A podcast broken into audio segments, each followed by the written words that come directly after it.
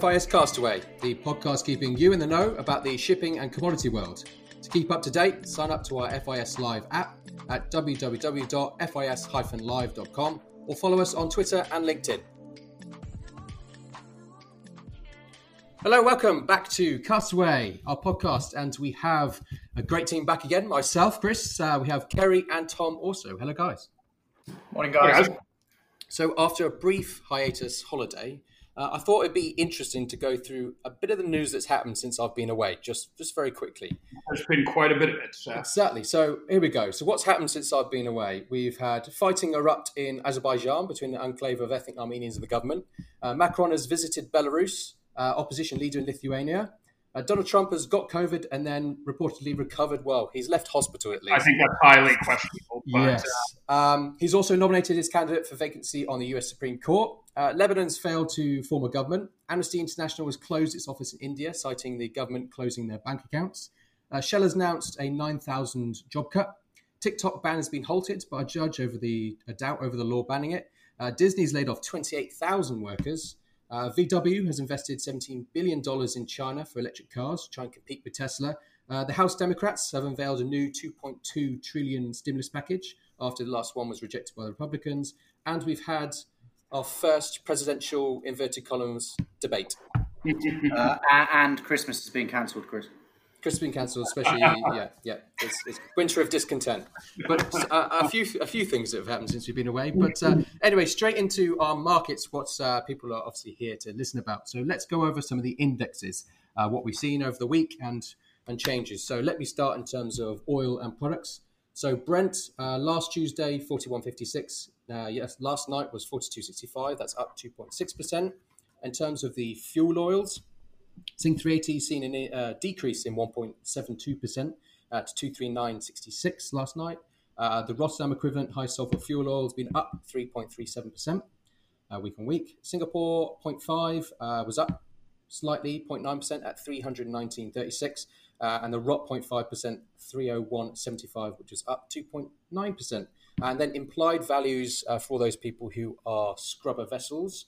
the Sing High 5 has um, moved up uh, point, uh, 9.76%, 79.7, and the Rotterdam equivalent up 1.41 at 71.75. Uh, Kerry, what we see in the indexes in terms of freight? Uh, quite a lot of movement on the Cape. Uh, the Cape last night was 34,293. That was up 600 bucks on the day, but $11,000 on where we were last week. Uh, 45% for those of us who can do math. So quite an impressive jump. Um, the Panamax, however, has been incredibly flat. Uh, it's 11,213 as of yesterday. Uh, that was up 100 bucks on the day and $30 on the week. So uh, Panamax has remained remarkably range bound. Cool. Tom, what about the iron ore? Uh, and then on the iron ore, uh, the 62%, the most liquid contract, uh, up from 118.95, 3.5% to 123 spot 15 and the 65%, the slightly higher quality uh, product, up from 129.5 to 134 spot 40. So a move of 3.7% up. Cool, thank you. Uh, in terms of wet FFAs, TC2 has been almost flat, 86.11 to 85.83, uh, down 0.3%. TC5, uh, a bit more movement, 68.50 moved to 71.88, up 4.9%. Uh, the main route was liquid route TD3C um, down 0.65% to 26.46. Uh, and TD25, for those who are interested, 46 quarter to 39.58, down 14.4%. And to wrap up the indexes, a bit on air freight. Uh, Hong Kong to Europe route is up 2.7% uh, to $3.53 a kilogram. Uh, Shanghai to Europe up 2.3% to $4.01. Hong Kong to USA uh, is up 4.8% to $5.46. Shanghai to USA is down uh, 0.78% to $5.04. And Frankfurt to USA up 0.8% at $3.78. So, a nice little review of our indices so far. Uh, one bit of news I think is definitely causing uh, movement, especially in financial markets, uh, is that of the stimulus package in the US, $2.2 billion. But Trump came out and said that no more discussions on this until, until my election, and then has retracted that, hasn't he, Tom? or to a certain extent. Yeah, so it was peeled back uh, this morning to some degree. He said that there may still be a package available for airlines uh, and a couple of other industries. So, not a complete repeal as we were being told it would be last night, um, but still, I think a long way from anything actually being done. If you drill into some of the articles that are being published about it, whilst there's still a big delta between what the Democrats are wanting to offer, the 2.2 trillion, and, and what the Republicans are willing to offer. I think about 1.6 is a big delta there. But I think a lot of the holdup is around what that money will actually be spent on, uh, even if they can agree a, a top line number. But it, yeah, it's headline roulette again, really, uh, with sort of the Twitter coming out of uh, out of the Oval Office uh, or wherever he's held up at the moment. Um, and yeah, really, really moving the markets quite aggressively. Again. I'm sure we get a lot more of that pinball stuff before we get to the uh, third of November. I think there, there were 40 tweets in the space of two hours last night. Cool. Well, we know what some people do with their evenings. Yeah, um, well, we, we know that he's having a good time on the steroids they've given him. Yeah. Anyway, well, let's move off uh, Kerry's favourite politician uh, onto markets. markets. So, um, Tom, what we've obviously seen a little bit push up in terms of uh, those indexes week on week. Uh, why? Uh, well, I think it's Golden Week this week, as I think we touched on last week, um, which means China is basically on holiday uh, for the whole week and into Golden Week starting on Friday of last week. There was a real, real squeeze on the onshore uh, product, uh, which drove drove the market very, very aggressively north over a very, very short period uh, on Thursday or Wednesday afternoon. Um, which sort of belies the the sort of fundamentals that the market I think is now starting to bring into focus. I think given China's not in, um, there's a lot of chatter has started this week about whether the the sort of price is sustainable at these levels. Um, I think broad consensus is people think that it's not. Um, people are now starting to talk about uh, two do, uh, two digit iron ore again, so below hundred dollars uh, again. I think that that talk is being driven largely by Vale uh, bringing on some more tonnage. And if you look at their export figures and Australia's export figures over the last uh, week, last few weeks, and last couple of months, uh, Brazil uh, set a record high for the month of September, um, uh, or recent record, and I think the second highest ever deliveries or exports from Brazil uh, yeah. over, over the course of September. Australia, Port Hedland, their biggest export port for ore, has been smashing records as well. Busiest ever month in June, and September figures likely to, to be a new high for September as well. So there's huge amounts of volume being pumped uh, into the market. And if you look at the demand side, steel output uh, in China is is still there, but it has its biggest ever stockpile of rebar uh, that it's ever had well, this time of year. I think here it's it's something like double the the median for the last few years, isn't it? More than twice the five year average, yeah. Yeah. So, so just, it's, it's just to pick up on the um, uh, Vale stuff because we were obviously looking at those figures uh, weeks ago and going, this is going to be a serious um, in, increase in, in production that's needed to be able to fulfill the levels they're going to see. Are we going to get anywhere near that? Are we moving towards those levels of, you're saying that obviously recent record, second highest ever. Will they get anywhere near that figure that they said they would? I think they'll get above their above the 300 million tons by the looks of things, but their original forecast was 310 to 330 range. I think that will still be a stretch, but I think it's probably more than the market was maybe pricing in. And, and I think everyone's sort of anticipating weakness in Q4 and probably off the back of a, a, a dead week this week in terms of index and Chinese activity. Uh, I think people are, are likely expecting a, a significant shunt down uh, in the coming weeks, if not directly next week. I think one figure that is worth noting um, the Australian uh, budget was released last week, uh, and they is a naturally conservative estimate. It's a government budget, uh, but so much of um, Australia's budget is is funded by iron ore um, that it's, it's worth taking note of. They're forecasting a price of iron ore at the end of Q2 next year of fifty five dollars a ton, um, so less than half from where we are now. That's obviously a conservative figure, so I wouldn't expect it to go that low, but it's a significant shunt from where we are currently.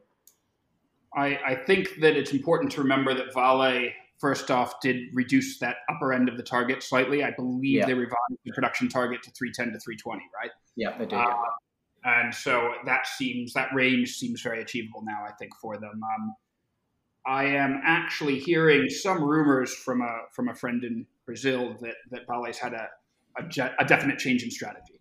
That um, they have made a decision consciously to push every available ton out the door, um, even if it costs quality slightly um, or drops the FE content a little bit on uh, on a few of those shipments. And this could be what's been driving uh, some of that incredible demand in October that's driven up rates uh, on the freight as well. Yeah, so we could be seeing some uh, nice Christmas bonuses for all those uh, managers on the Brazilian uh, Mines for Vale. Then, be, it, well, there you go, there you go. But um, Kerry, you were you were starting to move on to something else in terms of the freight side. So why don't we continue with with that train of thought? Because we've seen what was it, eleven thousand move week on week. On week on week on the Cape, yeah. So forty five percent jump week on week, uh, which is which is really remarkable.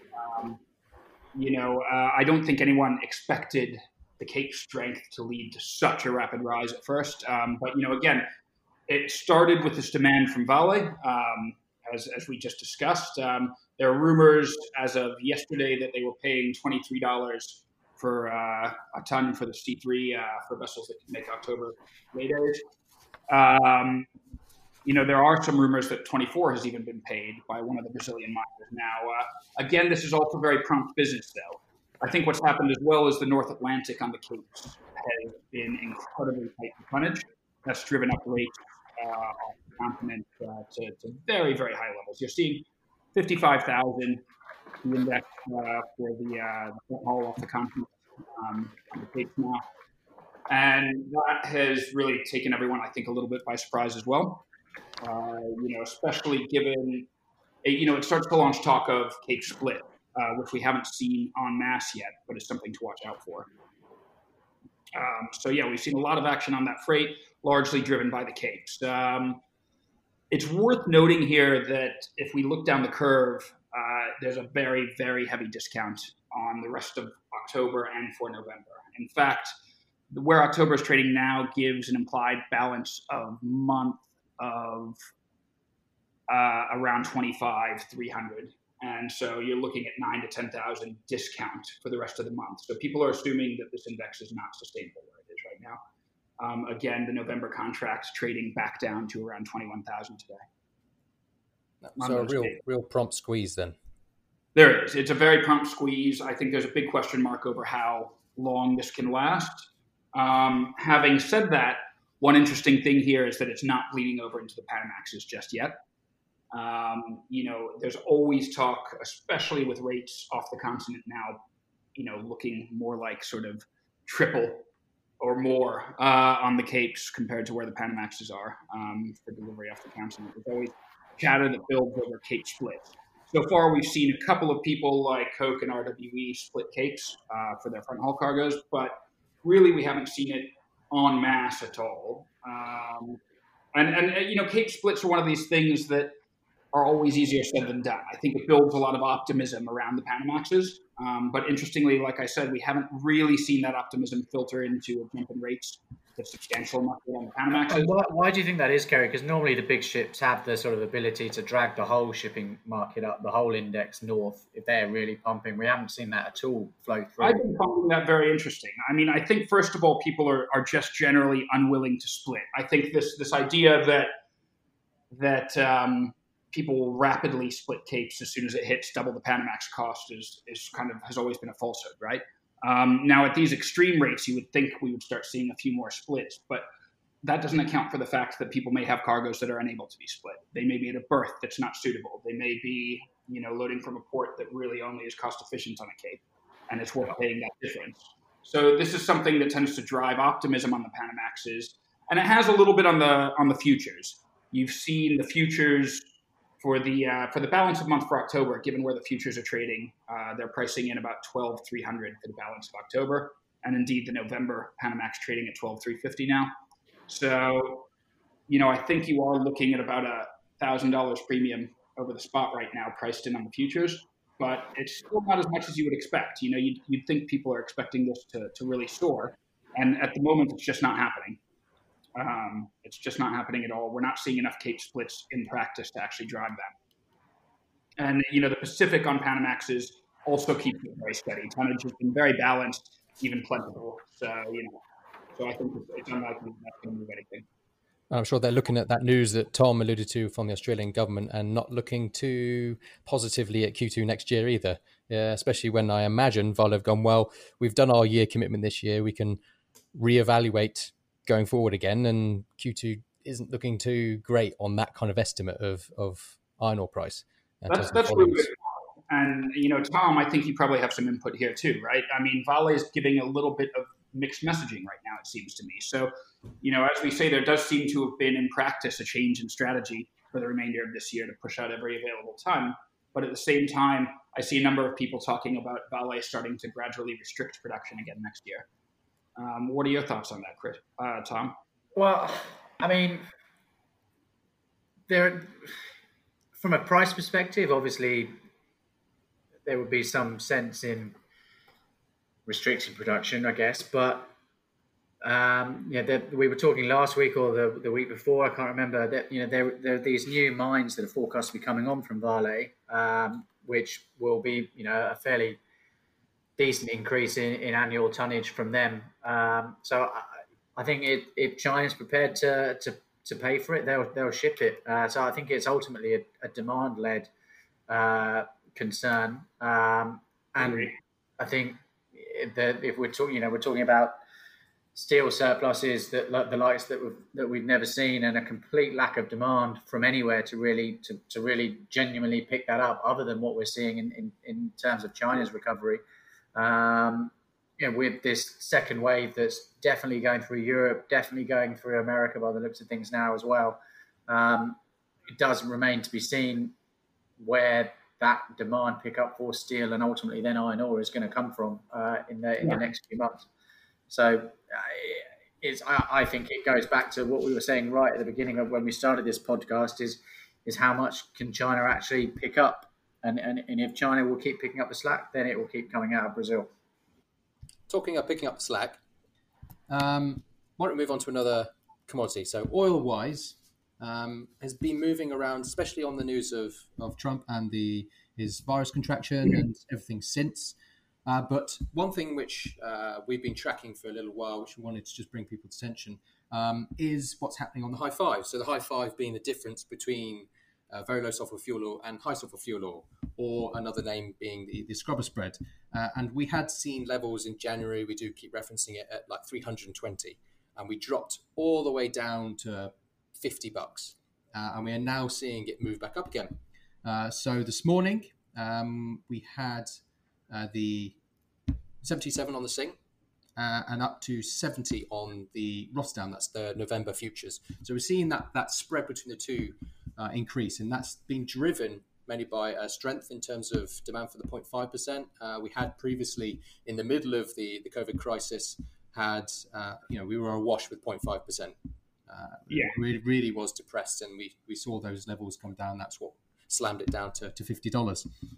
And also the fact that gas oil seems to be relatively uh, not moving up with it. So if you also look at the spread between the, the fuel oil and the gas oil, that has narrowed considerably uh, across September and has uh, somewhat come off this morning. But in terms of if you look across the last month, uh, has really strengthened. We went up to about minus minus 18 uh, at start of this week uh, and we had been down in levels yeah. which were really significantly negative, like minus 60 at the start of September on the September stuff. So we've seen that really push up uh, in terms of uh, across September. And again, if you're looking at 0.5%, that is um, sort of slowly crept up on you in terms of, of prices relative to everything else.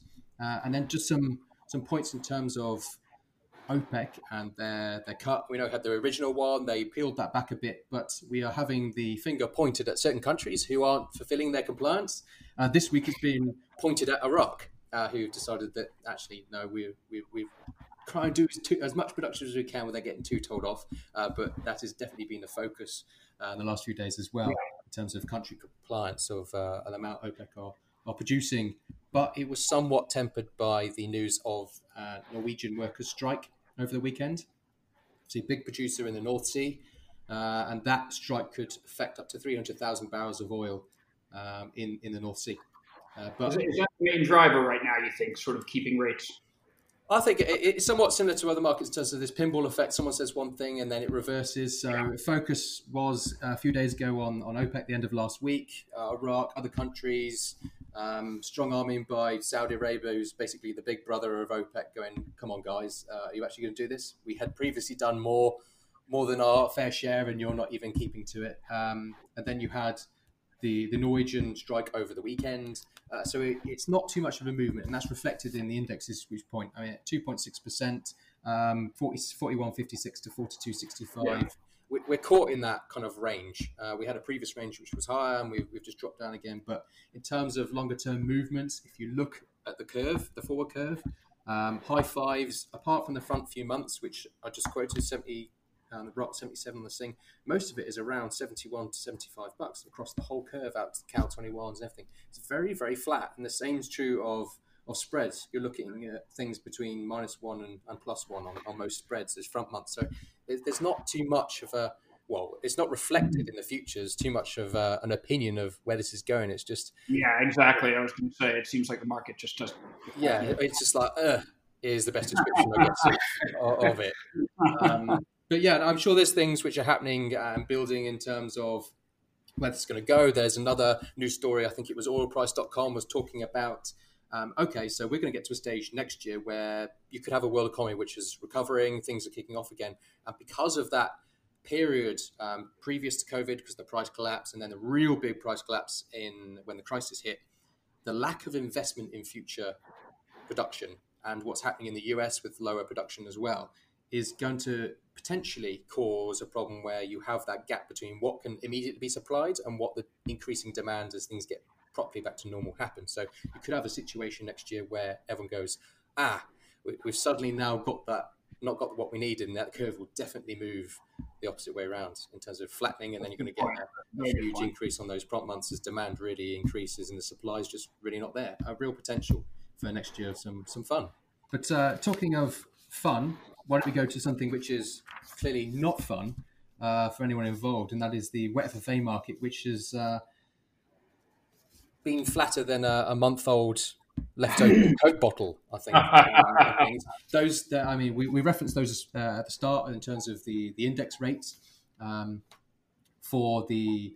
Uh, TD3, obviously one which a lot of people look at. I mean, you're you're in the 20s. I mean, I remember when we we started this. Uh, it was during the Q, uh, COVID crisis, what was about? Q2, start Q2, when everyone was going onshore, uh, offshore storage, they're buying up tankers, and we went to over 200 grand a day on, on these tanker rates. And now you're looking at a dollar per metric ton, 26 and a half. Um, so, you know, really stuck in the doldrums. The only real bit of news which is happening there is uh, on uh, the the um, storm, the US Gulf yeah weather activity. I mean, it's not as bad as it's previously previously been done, but that could have an impact uh, on things, especially those clean routes, the TC2, TC14.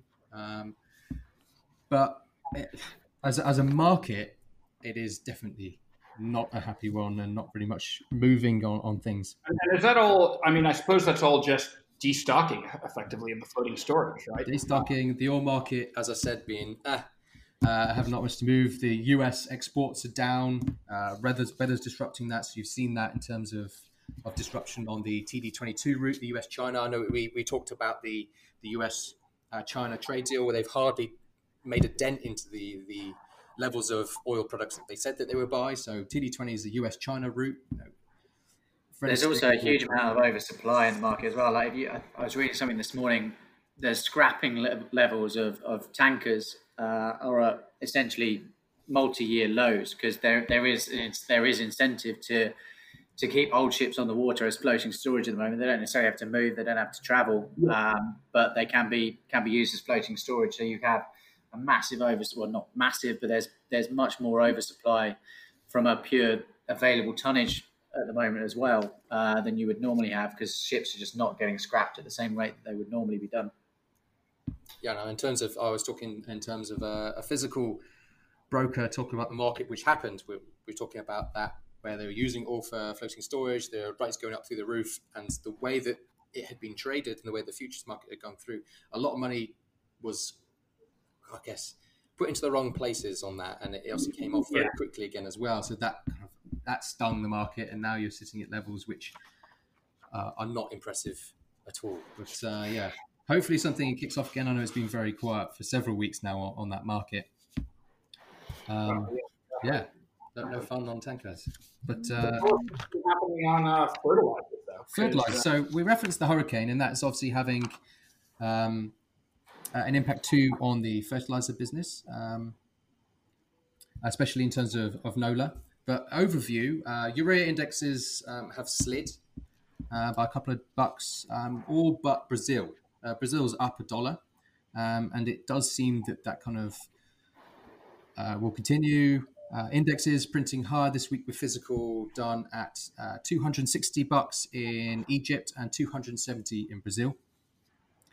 Uh, but producers are raising their offers um, ahead of um, of India uh, tender. So we've got that there. Shortly, we'll have India's RCF announce a new purchasing tender. That was today. Uh, the tender is for we don't know what level, what what size yet, but uh, we'll be closing on the 9th of October uh, for shipment on the 15th. Um, also seeing expected 1 million tons available in China, 300 uh, million, 300,000 tons available in Arab Gulf, and the Black Sea will have about 100 to 150. So an expecting this to be quite a weak price, then I imagine. Yeah, I mean, I, if, you, if you're looking at the DAP and the MAP continue to be firm though, and indexes have, have reflected that, uh, with physical supply still looking fairly tight. But um, AG and Egypt urea have been pretty heavily backwardated, haven't they, as well? So Yeah, and that's stalled as well. International urea is stalled. Um, so um, fair, okay in terms of of the DAP and MAP remaining firm, but yeah, urea is sliding somewhat into uh, into the end of this week. So, uh, guys, any more further points before we do a last commodity on the freight or iron ore? I think that's all for me. I think I think we've covered everything. Yeah. Oh, well, let's fly on to our last little bit. We uh, obviously had our new section of uh, index this morning where we're referencing some air freight indexes. Um, what's Are you trying to Alex's place on the puns here with the No, no, I would never ever do such a thing, and I could never have such terrible puns to compete. But uh, bunker sea freight volumes uh, have started to spill into the uh, air cargo market, um, which is still seen very limited uh, capacity due to. I mean, we all know what's happened to airlines with with this crisis. No one's going anywhere soon, apart from Kerry on his holidays. Um, but year on year, air freight capacity globally is still down around 20 to 60%, depending on which, which lane you're looking at. But I guess one point which could revive the, the fortunes of airlines is if we get a vaccine. Speed of vaccine distribution, they're going to need to use air freight for a lot of it. Uh, and I know there's various people who have done more in-depth studies on this. If you if you want to go into this a bit more, but uh, this could be The, the problem with, with relying on vaccines to bring it back to life is that a lot of them, by the sounds of things, will require to be transported at seriously low, low temperatures, like minus 60 Fahrenheit or, or degrees. I can't remember which one, but that requires very specialist um, uh, containers to move it. And there's definitely not the capacity of those medical uh, medical TEUs uh, to, to, to move uh, the volume of, of, of vaccine that we're talking about. So I think that price will get squeezed even more. Um, yeah, I mean, I, I agree. I think that you're looking as well at a situation that's going to echo what we saw in the PPE sort of madness earlier this year when you had every government bidding against each other to get these shipments of PPE. And that included the air freight. That helped to really increase the spike on the air freight, uh, even above what could already have been expected, right? You governments paying through the nose. Uh, I expect, should a vaccine be released, then that, that same situation would be triggered again. You just have an international bidding war um, of epic proportions to, to get these shipments as soon as possible. Um, so it'll be interesting to see how that works out. But again, you know, how can we the actual, the actual timing of that? That's the issue. So something to watch. Right? Yeah, uh, and I think it will be either a very depressing end of the year or one that could throw up a few surprises. So we will obviously withhold Kerry's opinion on the November the third, uh, but we will obviously keep our eyes on what's going on with the pinballing activities of that stimulus package, which has a huge impact in terms of the world economy if that 2.2 trillion is agreed, um, and everything else that's moving. But I guess overall, a picture on most of these commodities looking at our indexes is slightly up. To sum it up in a phrase. Cool. All right. Well, thank you very much, Kerry and Tom. Technical terminology, that's slightly Yeah, up. Chris. Slightly up.